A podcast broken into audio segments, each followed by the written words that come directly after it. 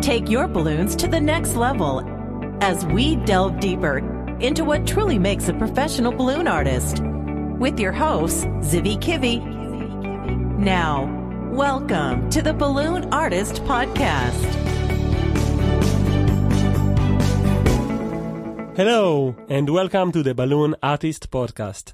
This is Season 1, Chapter 4, and today we have with us Christopher Lyle. Christopher is a seasoned twister who performs as the guy in the yellow suit. His branding is very visual. His pictures on the Facebook, in case you haven't noticed, are huge sculptures with really happy kids around him. And his work on restaurant work is just amazing. He, he also published the book Get Yellow, and I had the pleasure of interviewing him. And I think that if you are doing restaurant work, you're definitely going to take a few ideas after hearing this interview. If you are not doing uh, if you are not doing restaurant work, you would have a huge desire to go to a restaurant after this interview and to start to do it. I know I had after talking with Christopher Lyle. So here's a short sponsorship ad, and then we'll go right into the interview. Our sponsor today is Qualatex, the very best balloons. Qualatex makes great balloons, but they also create awesome conventions. And WBC 2016 is just around the corner. So if you are going that's awesome. I'm sure you will learn so much from it. It's an awesome experience and it was really useful for me to go to WBC 2014.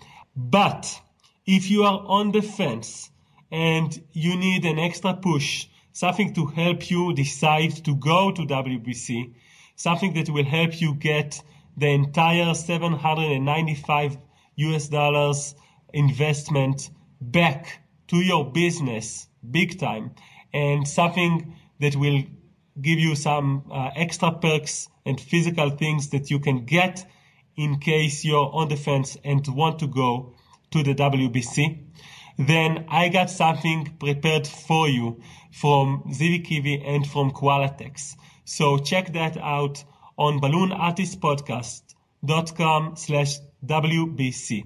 Again, go to balloonartistpodcast.com slash WBC. And you can see that if you are on the fence, we can really help you get off the fence and go to New Orleans in 2016. So let's hear Christopher Lyle. Hello, everyone. This is chapter four of season one of the Balloon Artist podcast. And today with me, we have one of the champions of restaurant work we have Christopher Lyle with us, the author of Yellow. Uh, so um, I'm really excited to talk with you, Christopher Lyle. What's up? Hey, buddy. How's it going? I'm really good. So uh, the the topic of our uh, season today is how to make money with balloons, and I know that you have a very interesting system to market yourself and to basically ma- make a living from your art, and that is the restaurant work. So can you explain to us a little bit of an overview of who is Christopher Lyle and how do you make a living with balloons? sure. Uh, Christopher Lyle is the guy in the yellow suit. Um, you know, I've been doing restaurant work now for, oh God, probably about 20, 25 years, give or take. And yeah, I mean, it's really, in my opinion, the best way that you can market yourself uh, as an entertainer. It doesn't really matter, you know, what your skill sets are. You know, if you're a magician, a balloon artist, a face painter, whatever you do, um, if you can do it in a restaurant, you're basically being paid to advertise yourself to the market that you want to perform for. So really, it's a win-win. You know, the restaurant gets entertainment out of it. Uh, you get a way to entertain people, uh, be known in your market, pass out your business cards, and then you know get booked for your you know bigger events. Awesome. So basically, it's a marketing strategy that puts you in front of people uh, and not just people, but the people that are, you know, that you target for. and that allows you to sell your other services. And uh, I understand you're a magician like myself. Can you tell us a little bit about your goal in marketing? What are the other services that you provide? Yeah, you know, I've always felt that the more skill sets you can offer, uh, obviously, the more likely you are to be booked. I don't really like to, you know, tie myself in as just a magician or just a balloon artist. I'm an entertainer. You know, that's the service that I provide. Magic is a tool, balloon art is a tool, comedy is a tool. If you look at my website, I officially bill myself as a magician, a comic, a daredevil, and a balloon twisting genius. Uh, those are all the you know tools that kind of come together to provide the services that I do. So, yeah. And, and I really have to take my hat off in terms of uh, branding. Uh, wonderful work and uh, oh, thank you. Yeah. And, and if I may add, just not looking at yourself as a, a thing like I'm the balloon guy, I am the magician, but looking at yourself as as Christopher Lyle, the right. brand and sure. the man in in yellow, and uh, in, in, such a wonderful visual way. Um, you, you can see who is Christopher Lyle on your website. So I would put a link to your website. Uh, yeah, please the, do. Absolutely. Yeah, I, I will. I, I, know it, it it helps, and but it also helps our listeners to learn more about you. So it will be on the show notes on uh, balloonartistpodcast.com. Uh, so, uh, but but basically, what you say is that you sell entertainment. If I understand you correct, will will that be for birthday parties, for corporate events? What would be your niche? All, yeah, I mean, all, pretty much all of the above. Um, you know, uh, I think I prefer performing um, for children's type environments. Not really even children's. I mean, you know, I, I, think there is a bit of a fine line. You've got children's entertainers and you've got family entertainers, and I tend to lean more on the family side of the entertainment. Um, I want my shows to be entertaining for not only just the kids, but for the you know parents or for the grown-ups. Um, you know, I, I, I find myself uh, at ease really in any situation, whether it you know be for kids or be for grown-ups. But uh, if I really had to choose, I mean, you know, let's get honest. Once people grow up, they kind of suck. You know, they're just very square. Kids, they have that way where they could just open their mind and open their imagination and really let anything happen. Um, but still, you know, I mean, I want to be entertaining for as many people uh, as I can possibly be. So um, I really, you know, I, I, don't do a lot of the, and uh, I don't want this to sound, you know, in, any way negative, but you've got people that are doing more of like children's entertaining, clown magic, that type of thing. And there's obviously a place for that in every market. I get that. Uh, it's just not really who I am.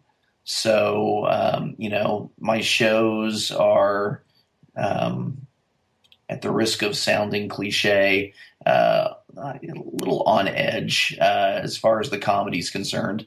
Uh, I try to push the envelope as much as I feel that I can while keeping it, you know, obviously family friendly. So. No, now you definitely built built my appetite to see one of your shows.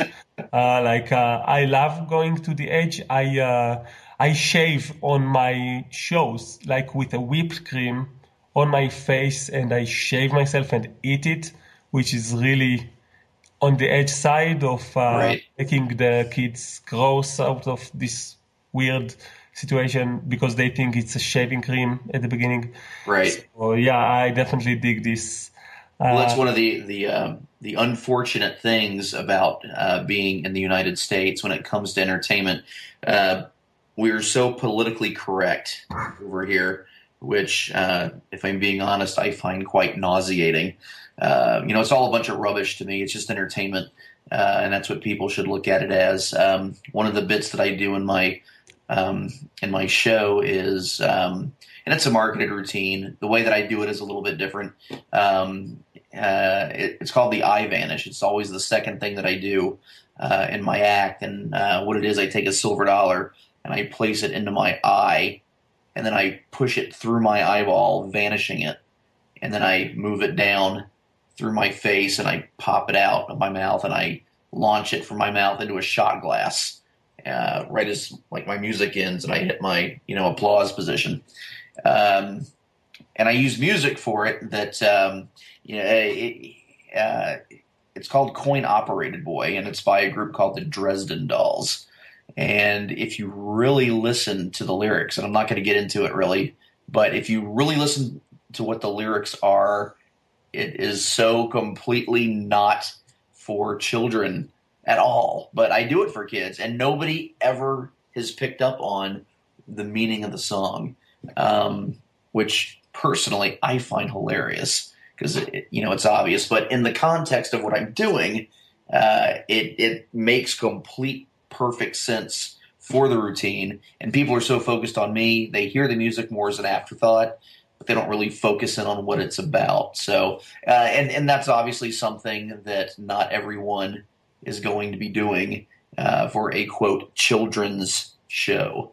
So, just one of the many ways that I can push the envelope while still keeping it, you know, pretty family friendly. Cool. Uh, so we understand the why, which is by use by doing restaurant work, you get uh, an opportunity to market yourself while being paid for it and get more prospects for your for your shows. Uh, but uh, one of the main concerns I had when I was considering this marketing tactic here in Israel was about the how, which and the main thing I was concerned about was like what would you do if a client wants to book you on the same day where you were scheduled to do restaurant work. So yeah. this is a real fear for me to start it. So how do you tackle this? Therein lies the rub because you're obviously at the restaurant to book yourself out to the general population. So what happens when the general population wants to book you on the same day that your restaurant is?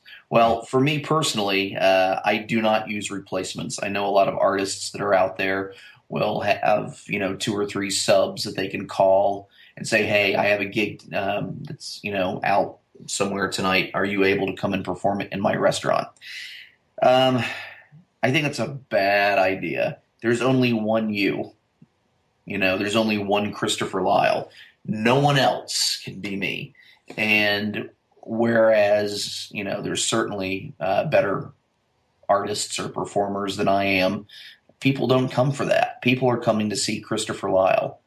You know, uh, they don't care what I'm doing. They're there for me. So if I were to have someone else come in and sub in for me, well, it's not going to work because they are they, they obviously aren't me. Even if they're better, they're not Christopher Lyle. So uh, I don't do it. Um, when I book the restaurants at the time of booking, I let them know it's like, look, uh, this has to be a mutually beneficial relationship. I am here to not only um, provide a service to you, but also to help get my name out there, uh, to you know book shows at my full fee, which obviously I don't charge restaurants my full hourly rate because a restaurant they're just not going to pay it. Um, you know, so if if a restaurant's on board with that, you know, rock and roll. If not, then it's not going to be a good match. And, um, you know, I have lost restaurants um, in the past where I had to walk because I could tell that they weren't on board with with what my plan was.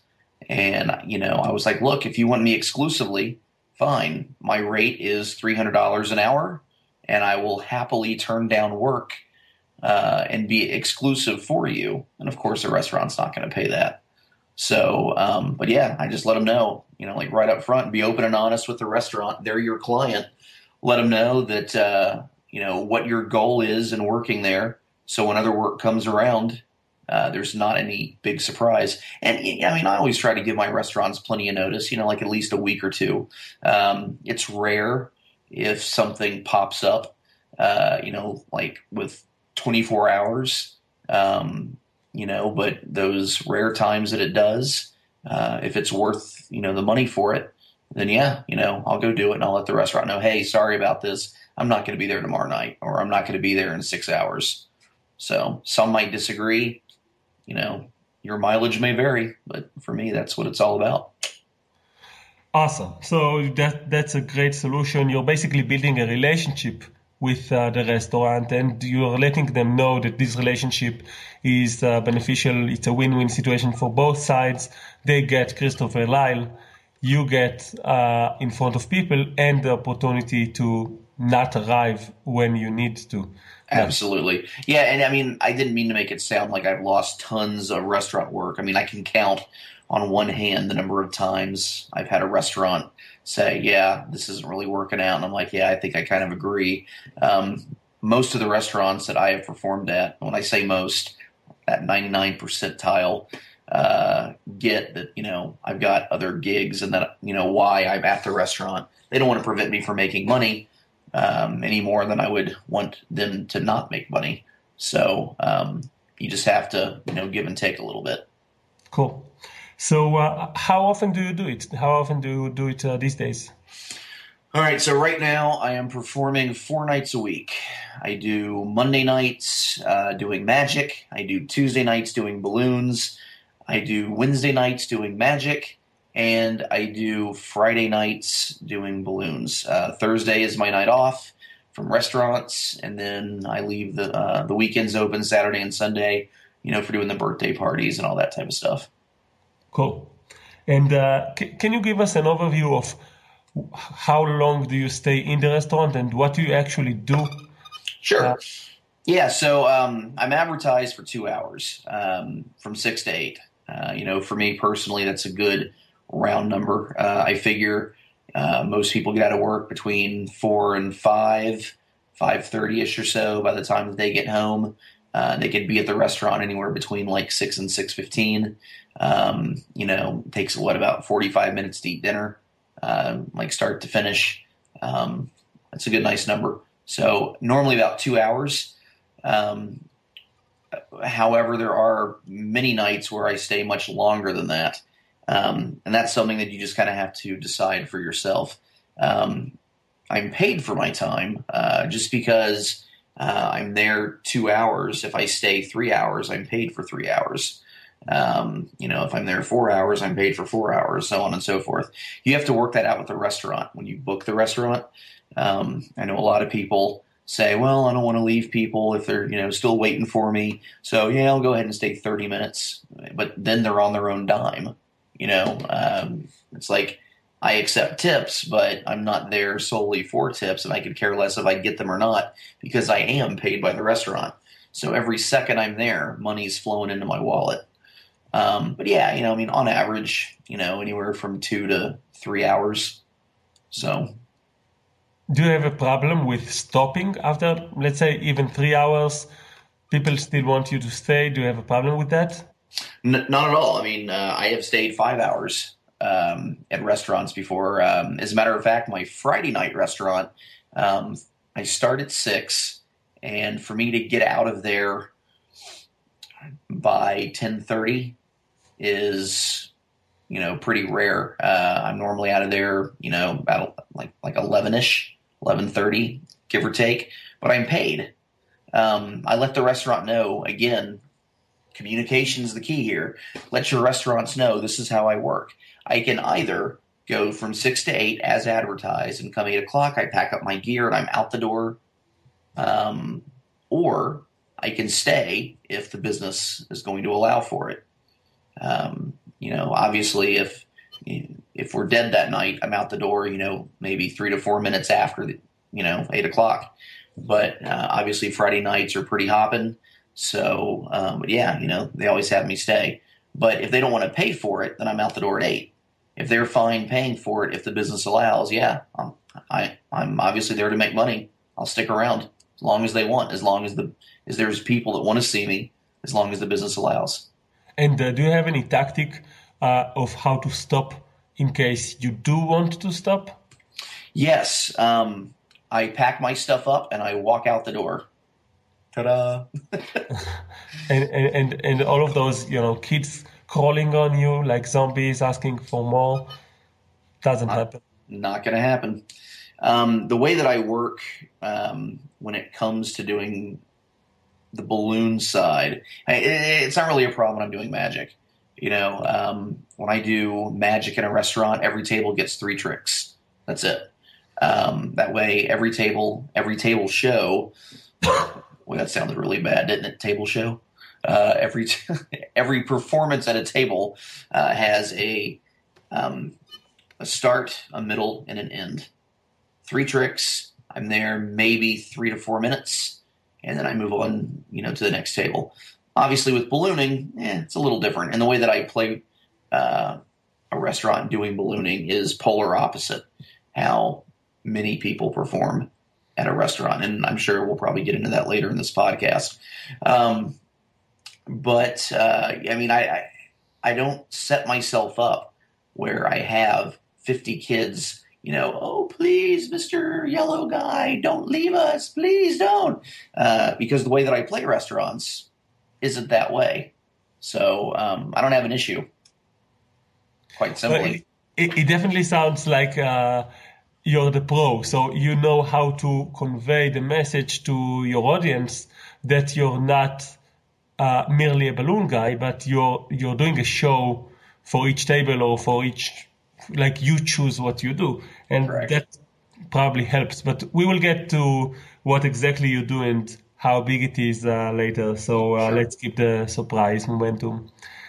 Um, okay, so I understand uh, the, the, that basically you're doing uh, strolling and moving table by table. Uh, do you have a tactic like uh, making uh, linear um, a trip inside the location or maybe jumping from one location to another inside the restaurant? So, what's your tactic on that?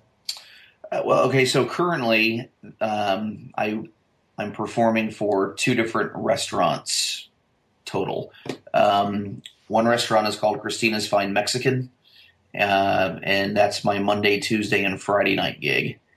Um, but it's two different locations. So Monday and Tuesday I perform at the Flower Mound store, and then Fridays I perform at uh, the Trophy Club location, and then Wednesday nights uh, I perform at another Mexican restaurant called Margaritas, and uh, which is in a weird kind of a way, which I won't bore any of your listeners with, but um, Margaritas kind of spawned off of Christina's. A lot of the employees that worked at Christina's wanted to open up their own place, and so um, you know Christina's was very instrumental in helping them get that going. So when they opened up their new place, they had to have me there, and that's kind of how that all came about.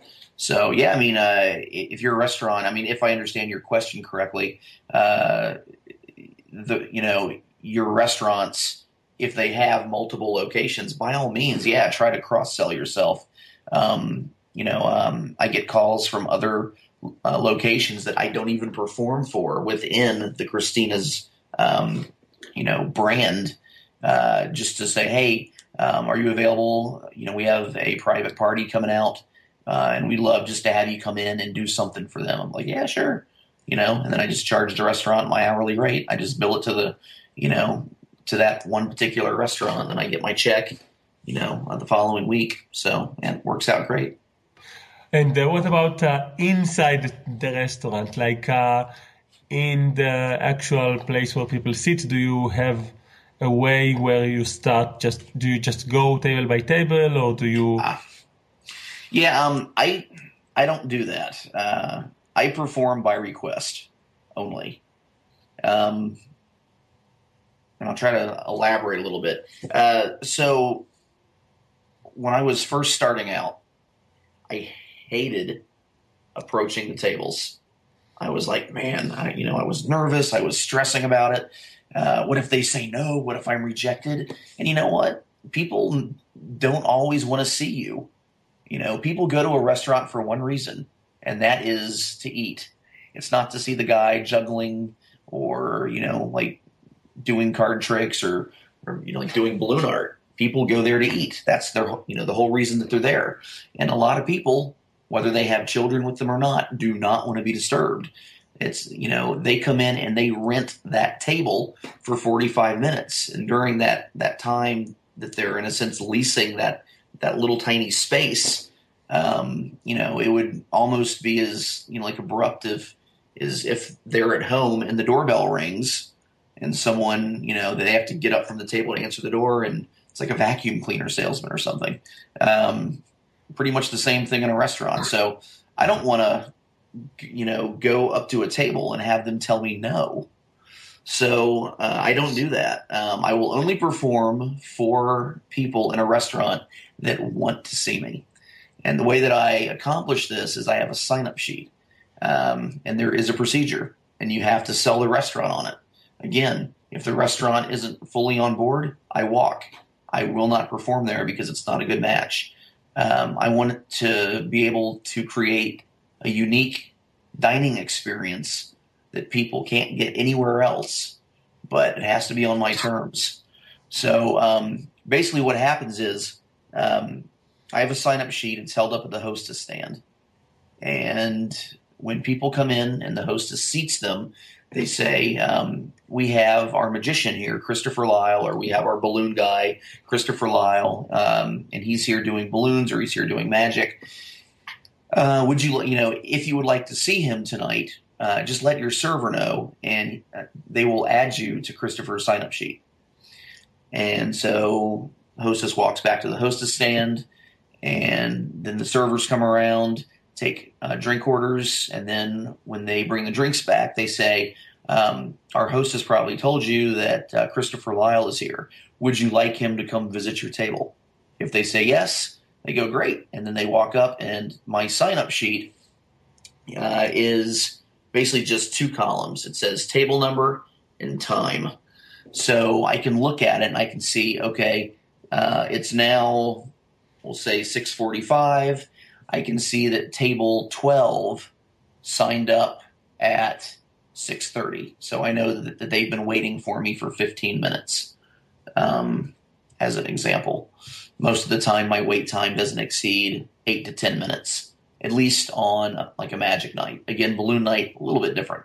Um, but yeah, so you know, for me that's how I do it. Uh, that way I'm not disturbing people that don't want to see me and I'm only servicing the tables that really want to see me. So that's how I do it. That's what works for me.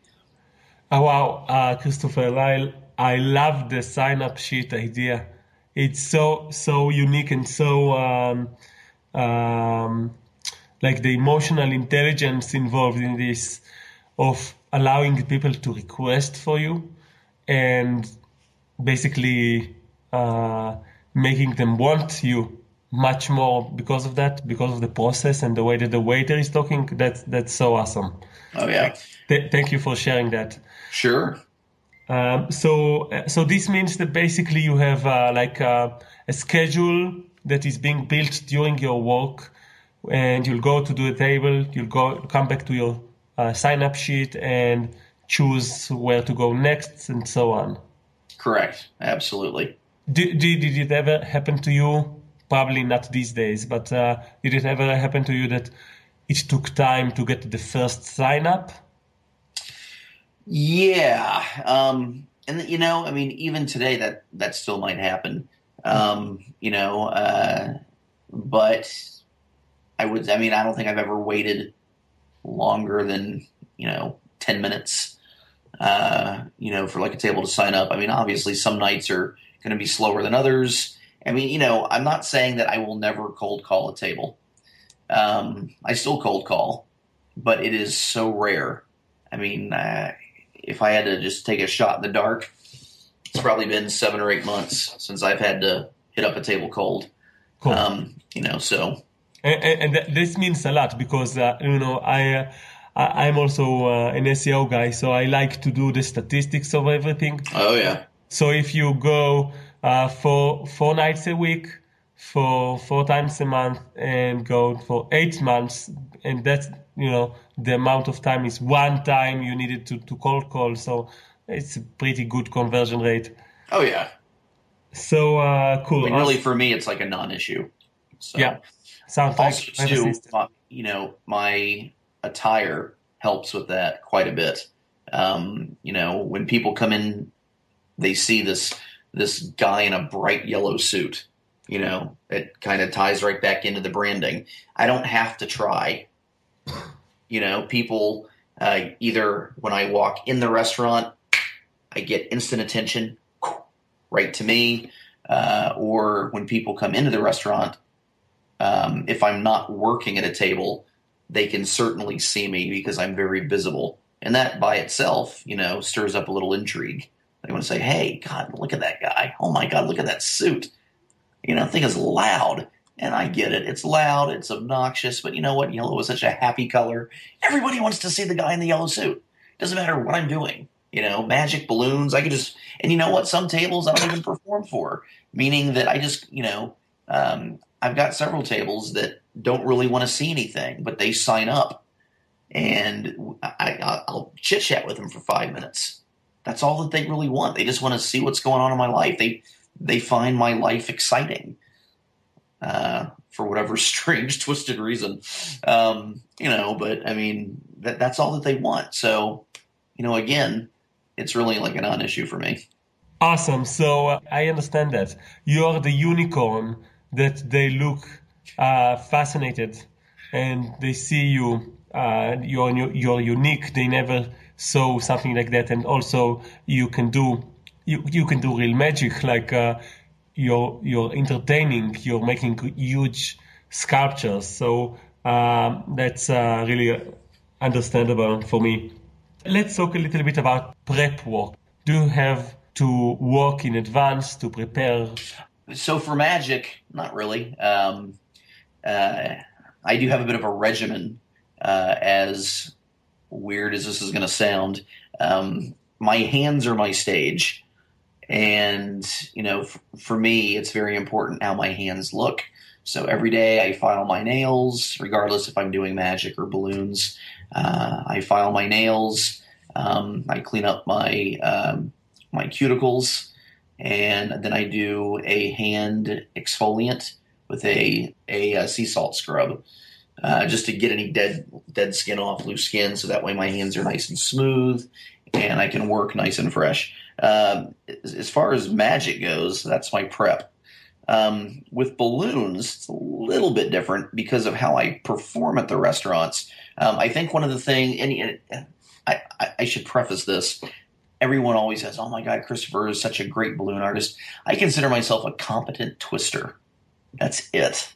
You know, uh, I have certainly, you know, I stand on the shoulders of giants within the balloon industry. I have learned from the best I have learned from people that aren't considered the best. I've learned from people that you've never even heard of them. You know, I mean, I can look at, at a design and I can basically recreate it. Whether there's like a PDF or or a DVD, it doesn't matter. If I see, as long as I can see the design from one or two different angles, I can normally recreate that one particular design. Yeah, um, because of how I play the restaurants uh, doing the balloon side of it. Um, what I will normally do is maybe like an hour or two prior to my restaurant uh, starting, um, I'm going to make maybe 10 to 15 quick but great quality balloons. What I guess many would probably consider line work type stuff. Um, each one might take me three or four minutes to make. Um, and it could be a combination of, you know, headbands or wristables or hats or, or just something, you know, cute. Probably not going to exceed anywhere from about five to six balloons within that one particular design. Reason that I do that is, you know, obviously uh, within about probably 20 to 30 minutes of, of me starting my shift, my sign up sheet is already starting to fill up. I've got, you know, maybe 10 tables to uh, 15 tables waiting for me. But the way that I perform as a balloon artist is I do not go table to table because for me that would make me a balloon machine and that is boring. I don't want to be that guy. Uh, I want to, you know, provide a large show. So what I will do is I go into the main dining room, and it, this kind of differs with every restaurant just based on how they're set up. Um, but uh, for the most part, the restaurants that I'm playing now have three different dining rooms or two dining rooms, like one main dining room and then one smaller dining room. Uh, what I do is I go to the main dining room um, and have a plan set up before you hit the restaurant. Don't don't show up not knowing anything. Um, aside from having maybe ten or so balloons um, pre-made um, before I ever go in, I have kind of you know like a a, a top 10 list. Uh, I know what I want to make that night. Okay. So when I walk in there, uh, I'm not thinking, let's see, I'm at this table. What am I going to do? Um, I already know for the most part. Um, you know, so I go to the main dining room and I put on a show. Um, I, I say, okay, what's my first sculpture going to be?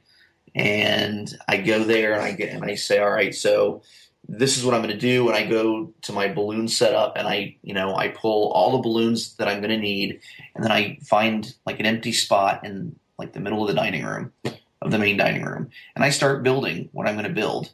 And it might take me 30 minutes to build one sculpture in a restaurant.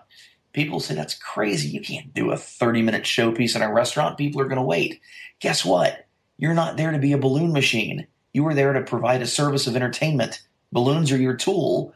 And guess what? I'm providing that service of entertainment because while I'm creating, everyone's watching. At that time, it almost becomes like dinner theater. People can see what I'm doing. Uh, there's conversations flowing around. And then 20 to 30 minutes later, when I'm done, I pick one lucky person that I can then walk up to and say, Here you go. Ta da. And I'm not only tipped by the people that I give the balloon to, but guess what? People that didn't receive a balloon are then giving me tips, thanking me for the entertainment, you know, and they didn't get a, you know, they didn't get a damn thing. So it's a win win, you know. Um, I'm not a balloon machine at that point. Um, I've just done a show. Uh, I've showcased that I'm better than every other balloon artist in my market, whether that's true or not. And it's not. There's people out here in Dallas that, you know, um, that certainly can exceed my level of talent. Um, but it's never seen because, you know, they can do these awesome things, but then they do the restaurants and, you know, they're doing one balloon dogs, one balloon swords, because that's what the expectation is. My job is I want to provide a service that they can't get anywhere else. My goal is I want to prove to the world that balloon art doesn't suck, one sculpture at a time. And that's how I do it. Wow, one sculpture at a time. Amen to that. So, when will you use your pre made balloons? Yeah, yeah. So, um, after I'm done with that first sculpture, I then go hit my list. So, think about it. When I first get to the restaurant, there might be one or two people signed up maybe not even. By the time that my that I'm done with that that first showpiece, then I go and I see who's signed up on my list. Depending on who signs up on my list, kind of dictates how the rest of the night goes. Kind of dictates how I pass out some of that pre-made stock. One of the other things that I do when I perform as a balloon artist, um, and again, this is something kind of bold. I don't ask them what they want because I don't care. I'm the professional. And I tell every table, I say, I know what you need more than you know what you want. Let me surprise you. Whatever you're thinking of that, that you want, man, I can so exceed that. I can come up with something better. And, you know, I mean, like sometimes, you know, I would say maybe two thirds of the time, they're like, solid, do that. And then I can either go pull from my uh, pre made stock or I can go grab the balloons, go back to the table, and make it for them there. They don't know what I'm going to make, so that builds the interest, it builds the intrigue. I'd say maybe about a third of the time they might dig their heels in and like, nope, I want this. And I'll take one last shot. It's like, are you sure? Man, I can make something so much better than that. Let me just surprise you. But if they dig their heels in, I mean, obviously I'm there to keep everyone happy. Sure, I will make the one balloon sword. So I make them whatever they asked for. Uh, Super Bowl 50 just happened, uh, like what, like a week ago, uh, maybe a week and a half ago, and one of the big Super Bowl ads was this thing called um, Puppy Monkey Baby. Uh, depending on where, on like where you're from, you may not know what the Super Bowl is. It's the big football contest at the end of our football season out here in the United States. And um, one of the ads, you know, one of the commercials was this really weird thing for for the Mountain Dew soft drink, and it, it was this puppy monkey baby that was the head of a pug dog with a monkey's body, wearing a diaper with baby feet coming out of it. It was the most obnoxious thing. And I was like, you know, I just got a feeling someone's going to ask me for it. Somebody asked me for it that first night back, and I was like, ah, I can't believe it. Um, you know, so, but they totally dug their heels in. They did not want a surprise. They wanted Puppy Monkey Baby. And so I sat there and I made that ridiculous, ugly, stupid thing. And they were the happiest person in the world, you know, which is my job to provide smiles. So at the end of the day, you know, if they have to have something, bada bing, I'm there and they get exactly what they want. Most of the time, I can just surprise them uh, with something pre-made, or I can bring balloons to their table and you know crank it out there. Awesome! Wow, that that really gives a, a like a, a, portrait of how your uh, balloon nights look like, and uh, I love so many ideas that you shared, like. Uh, the sentence, I know what you need more than you know what you want. That's a brilliant sentence. And uh, I can see I can imagine the entire evening uh, of seeing you. That's awesome. Um, do you have any tips about the location of the restaurant? So, like, which location would you choose for the actual walk? Absolutely. So, you know, for me, I'm in this to make money. You know, uh, restaurants, I perform in restaurants, as I said earlier, so I can get booked by other people um, and you know, I, and I'm not trying to sound smug when I say this, but I am likely the highest paid entertainer out here in Dallas Fort Worth for the the the genre of services that I offer for the you know type of services that I offer. I am priced way beyond what the market is, um, and I'm fine with that. That means I'm going to work less, but I'm going to make more. And when I say that I'm going to work less, I'm still working quite a bit. I normally average any given month probably maybe seven to 12 private bookings a month. That includes birthday parties, corporate gigs. Uh, I have an agent. They take great care of me. You know, so that plus my restaurant work, I can't really, you know, afford any more time without being divorced and having my like my kids not know who I am when I walk in the door. I personally pick restaurants that are in very affluent areas. Um, and it's, it's kind of a joke. My Monday and Tuesday night restaurant, you wouldn't know it from looking at the restaurant. It's in this old kind of a a rundown uh, like shopping strip, and and there's a gas station that's like attached to it. So driving by and be like, yeah, it's kind of a dumpy looking place. But the thing is, it's horses in that area. There's like equestrian centers, uh, people that, you know, breed horses, that race horses. It's all cowboys. So, of course, it's going to look kind of run down a little bit, you know. And the people that go in there, they pull up and they're, you know, I mean, some of them are driving beat up pickups and they come in with dirty jeans and their cowboy hat on and taking one look at them, you wouldn't, you probably wouldn't think much, but these people can buy and sell your soul a million times over. They've got more money than you would ever even imagine that they would have. Um, I can't even fathom the amount of money that some of these people have. I make sure that I position myself in areas where when they call to book me, because that's why I'm there, uh, when I quote them my high price they're not going to bat an eye. And some of these people, you know, it's more like a contest. They want to spend the money because for them it's all about status. They want to invite all of their rich friends where they can congratulate each other on being masters of the universe. And I'm saying this, of course, with the utmost respect. I mean, I love these people to death. But, you know, they've got money and I am in the business to, you know, make money. So uh, that's why I position myself in these places. You know, I ju- it just bell rang in my head uh, how how efficient the system is in terms of eliminating the competition. Because like when i market myself in adwords or in google with seo uh, there's always a competition. There's always someone you can compare the prices with and so on. Even though i charge higher fees but still there's a competition involved. And in your case they really just want you. Mm-hmm. after they saw you in person doing sure. amazing stuff. Sure. And, and you know, um, it's kind of funny that you mentioned the whole, you know, SEO, um, like Google advertising and all that type of stuff. I don't do any of that. I don't care about my SEO. I don't pay for Google ads. But guess what? Because of my branding, they're always going to find me. I I know for a fact. I mean, I don't have a catchy name. You know, I'm not like David Copperfield or or Criss Angel. I mean, like some name that's to you know be recognizable. Um, if I'm being honest, I think the best name uh, out there in at least the balloon industry is Rob Balchunas. Uh, Rob's little signature thing is Rob the Balloon Guy. Don't really rob me. That's just my name. See, that's something catchy. That's something people can remember. In the magic world, uh, I got a buddy out in Virginia.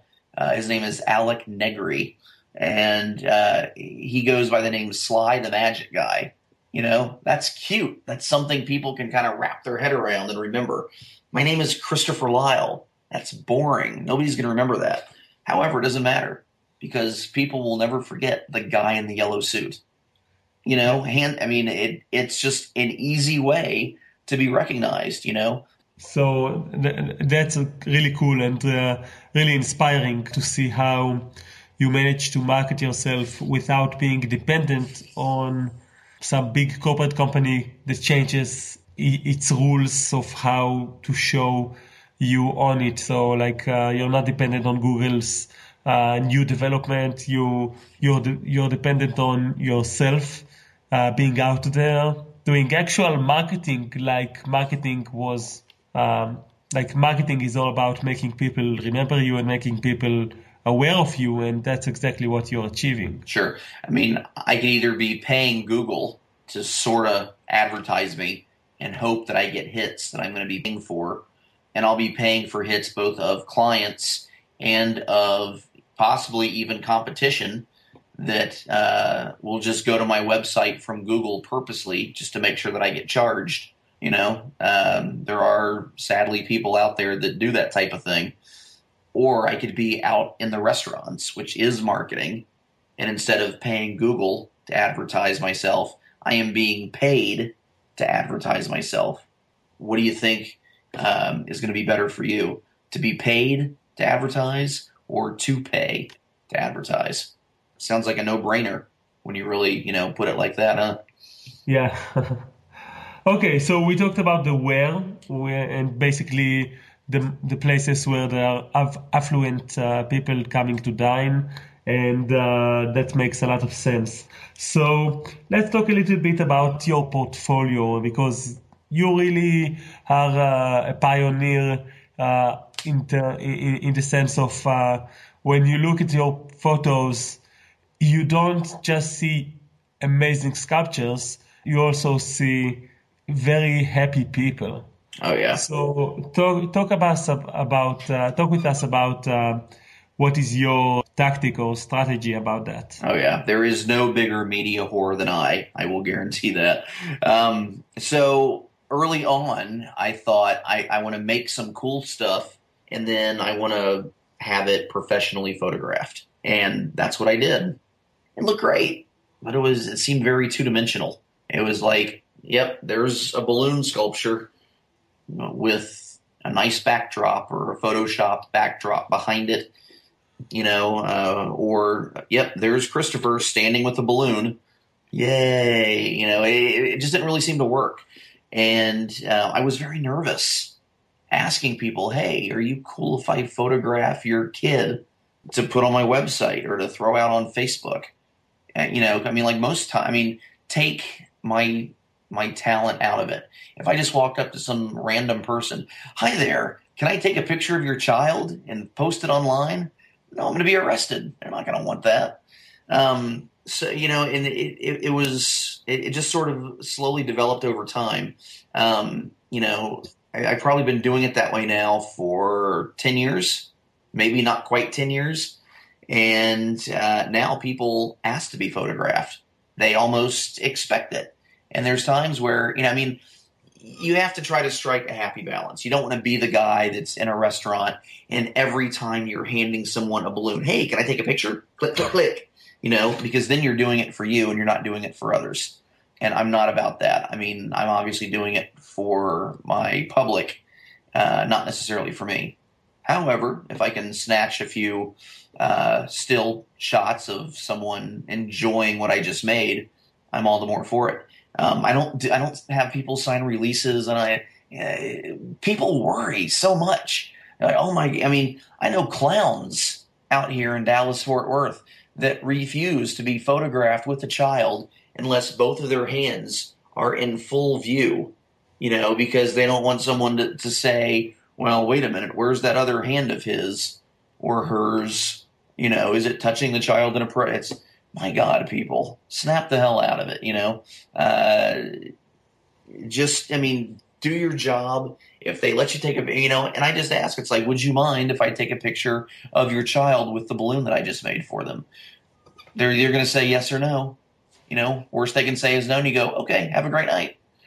You know, uh, that big a deal. Thankfully, most of the people that I, I mean, I would say once in a blue moon. And like this is one of those things where again I can count on one hand the number of times where I was told, and you know, we would just kind of prefer not. Um, you know, uh, people want to be photographed. They think it's fun. I've got tons of my regulars, and I mean, if you really go and look on my, you know, my Facebook page or you look at my website uh, where you know I have my portfolio in both of those areas, um, and you really start looking close at some of these happy people, you start recognizing a lot of these faces because you know I do have a lot of regulars, and so I'm kind of photographing like the same people over and over a lot of times. But they think it's cool because for them, man, they're a rock star now. They get to go to school the next day uh, tell their friends, hey, you can see me online on this guy's website holding his awesome balloons. And, you know, so it's good marketing for me because then the parent, er, er, pardon me, you know, then the kids go home. Hey, guess what? Johnny was on this guy's website holding this great balloon here. And then they like, you know, pull up my website and then more people come to the restaurant. It's this kind of circle of life thing. So, yeah, uh, I just ask. I say, hey, let me take a picture with your i mean not of me with the kid but i mean you know sometimes that happens to work out. I would say 90% of the time it's just hey let me take a picture of your kid smiling holding the balloon you know and they're like oh yeah sure go for it. Sometimes the parents pose with sometimes not but yeah not a big deal. That's super brave and i definitely dig that. You know people be brave. Uh, oh, absolutely. get your great shots your money shots. And uh, basically uh, showing the benefits of your work is much more th- that will talk to the person that will look for you to book you because he doesn't want to see you. He, he wants to know what he will get out of booking you. And right. that is that picture that uh, wonderful face of Timmy smiling like he's having the time of his life and thinking about school tomorrow where he will be able to go with this huge sculpture that's such a, an amazing uh, experience. And, and also, as a dad, I can relate to that. So if my daughter just got such a, an awesome present from Christopher Lyle, go ahead. right. yeah, yeah. I mean, like even so, I mean, they're probably not going to be able to take some big showpiece to school. But hey, you know what? If you know if it's on the website, every kid now has a cell phone. Well, every kid except my kids because I'm an evil father and they will never have a cell phone. But most kids I see have, you know, like some type of internet type gadget that they can, you know, like pull up my website or pull up Facebook and they can show it off to their friends. And that means a lot. I mean, it's kind of a good thing to have that now. what, 20 years ago, we didn't have that. You know, yeah. it's a nice thing where we can do that now. And, you know, I mean, uh, I, I see so many people in like balloon Facebook groups you know, they take great photos of their work in front of a sheet or they have it on like a table that they just made at home. And it's like, yeah, I love that, but if, if, is that what you're using for marketing? It's cool to be able to showcase that to other balloon artists, but if that's if you're using those same pics to market to your clients, kind of two dimensional, kind of boring, doesn't really show anything. So I much prefer showcasing happy people with my work. That's a great tip as well. So we're almost running out of time, and I'd like that uh, people will know where they can learn more about you, and also to talk a little bit about your book. So uh, sure. one of the yeah, I'll start and then uh, I'll uh, allow you to give more information. Mm-hmm. Uh, like um, uh, Christopher Lyle has a book uh, which really goes deeper into restaurant work. It's like um, I'm allowed to say, so I said it first. It's like the Bible of how to do a restaurant work. It's the most recent work out there about restaurant work. I, I really appreciate. Uh, we talked in the past, and uh, one of the things in the book is like a complete pitch, which is so well scripted. Like, uh, Thanks. uh, it's just a, a marketing uh, piece that should be learned in marketing school. Uh, it's it's that good. So, um, please tell us a little bit about uh, like the process of writing the book a little bit and uh, why did you put your your knowledge on this book and uh, how can people get the book? Sure. Okay. Well, first, how you can get the book. Let's talk about that, so I don't forget. Uh, the book is available at my um, at my website, which is sleightlydelusional.com, and that's slightly as in sleight of hand. Um, S L E I G H T L Y delusional.com, and I'm offering my book uh, for thirty dollars. I'm also offering uh, a 50 minute Skype coaching session uh, or a, um, a FaceTime coaching session if you don't do Skype, uh, also for $30. Or you can buy them both for 45 So you would save $15 if you get both. Um, the process came almost by accident. I forget the year. Um, let's just say 2006. I forget the exact year. It was probably further than that, like uh, what's somewhere in the in the ballpark of 2006 to, uh, to 2008. Um, a magician by the name of Jim Sisti contacted me. Uh, if you're a magician, then you know the name Jim Sisti from the Magic Menu, um, you know, which was for the longest time the Bible of um, of restaurant magic, and uh, the information in there I studied, I learned from it. Um, you know, he you know he asked me if I would write as a columnist for the Magic Menu, and of course I said absolutely. Um, and so the name of my column was called Slightly Delusional. That was actually a name that my wife came up with. Um, Jim liked my writing style, you know, from like the Magic Cafe and from Facebook. Um, you know, kind of a in your face, um, you know, I'm not going to spare your feelings type of, of style a lot of people kind of think I'm a bit of a jerk. Well, you know, when it comes to the art, I guess I kind of am. I'm very opinionated, and uh, I know that I'm always right because uh, I never talk about or comment on something that I don't know 100% on. So when I do talk about something, yeah, I'm always right about it. And that was what Jim Sisti loved. And uh, sadly, it didn't last too long. Uh, I think I, I, wrote for him for about a year, and um, I think I pissed off so many of his uh, of his readers. He was like, "Yeah, I love you, but yeah, I'm just going to kind of put it aside for a bit." So anyway, that's kind of how that went down. But um, you know, uh, I had all this great information that I was like, I need to share this with more people than just the limited niche, or pardon me, the uh, limited audience of such a niche publication of what the Magic Menu was. So um, my wife encouraged me to write a book. She said, um, I really think that you've got more information than what you shared, and I think you should write an entire book and sell the book. I was like, eh, nobody's going to pay for a book written by me. I'm not a big name. Uh, she's like, no, do it. And um, it finally felt right, what, like a year and a half, two years ago, for me to go ahead and do it. I felt that I, I was well established in both the magic and balloon industries. People know who I am. It, it just kind of seemed like the, the, time was right. So uh, I just kind of sat down and cranked it out. It took me maybe about four or five months to kind of get it all like together. And then I had it edited. Uh, then I had it formatted and uh, bought the domain for the my book sales only, which I do keep separate from my my business website. Yeah. Because um, obviously this is not for the a general population. This is just for entertainers. So yeah, yeah just kind of started from there.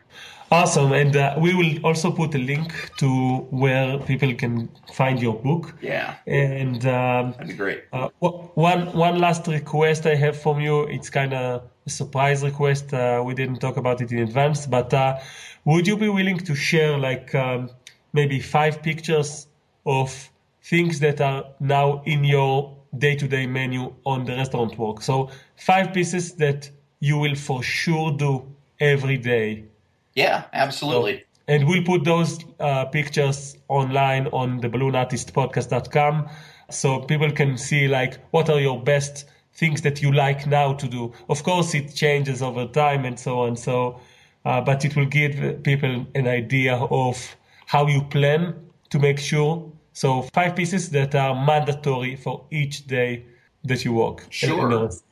Absolutely. Yeah.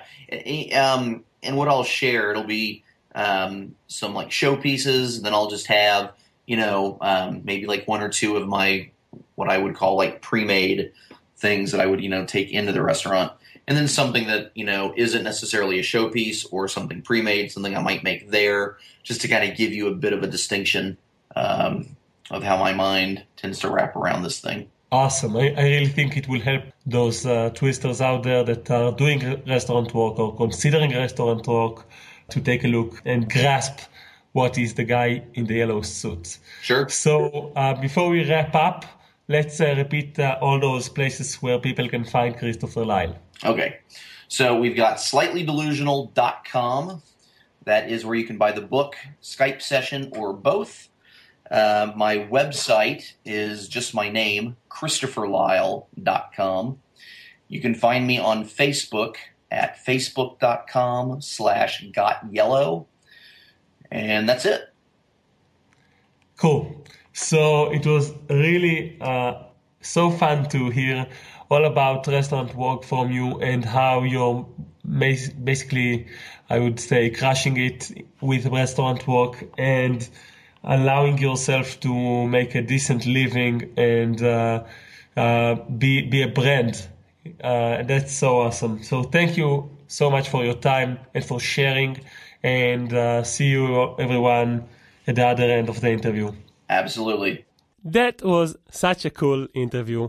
Christopher Lyle was so generous with his ideas that it's just like you are able to learn and see what the rest of the balloon artists out there are doing and what works for them. And that was so generous of him. So, my three main takeaways from Christopher Lyle are these. First of all, about the portfolio. Look, you can't be afraid of your own shadow and keep putting your portfolio pictures uh, like uh, low quality, only the balloon pictures. You need to take a risk and have the benefit of your service kind of pictures. That kind of pictures are kids that are happy, people that are happy with your balloons, with your decor, with your sculptures, with your art. So I think that Christopher Lyle is brave, and I think that it's worthwhile to be brave. And having a portfolio of people that are happy with your balloons is just much, much better. Now, of course, you need to make sure that you are uh, abiding the laws of your state. And if someone is asking for you to take out a picture from your portfolio, then obviously you need to do that. And you need to choose for yourself what you do with your portfolio. But personally, I believe that Christopher Lyle is, is doing a great job with his portfolio. Check it out on his Facebook page. The second takeaway from Christopher Lyle is about the waiting list. So this way, when someone goes into the restaurant, he doesn't just wait for Christopher Lyle, he can kind of enlist himself into a waiting list and know when he's coming. And I think that's plain smart. And I think that there are more ways to use this, even not in the restaurant world. Like, for example, uh, you can make a list uh, with numbers of uh, people that wants to get a, a, balloon from you. So instead of a line walk, they are getting numbers or they enlist themselves into a waiting list. And all of those systems, I think, are just smarter than waiting to see what will happen because when you don't have a plan, that's when things go up. So I like the waiting list idea, especially in a restaurant work environment. The third thing I like to point out about Christopher Lyle is how he differentiates himself by being the man in the yellow suit, the guy in the yellow suit. I can't stress enough how important it is to be something that is unique, to be something that is um, something which is only you, no one else can do the same thing. You're not just a balloon guy, you're not just a company that does decor. You are the red balloon company or whatever. You are Zivi Kivi of your area. So I'd like to thank Christopher Lyle again for all of his uh, tips and the, the, information that he shared. And I would also would like to ask you to do, uh, please do one thing for us. Uh, please, uh, if you haven't do, did it before, consider asking to join the Facebook group of the show. The Facebook group is a closed group. You can look it up. It's Balloon Artist. Very easy. And if you ask to uh, li- to be joined, if you ask to join the Balloon Artist Facebook group, you will be approved. And there are many extra info- uh, extra pieces of information inside the group about the show and about who is going to be interviewed next and all kinds of information that, that I share in those in that Facebook group. So thank you everyone that joined already, um, and uh, feel free to join as well. Just go to your Facebook, search for Balloon Artist, and ask to join the group. And I promise to approve it within minutes or an hour or so. So that's it for now. That was chapter four of season one of the Balloon Artist podcast. See you guys.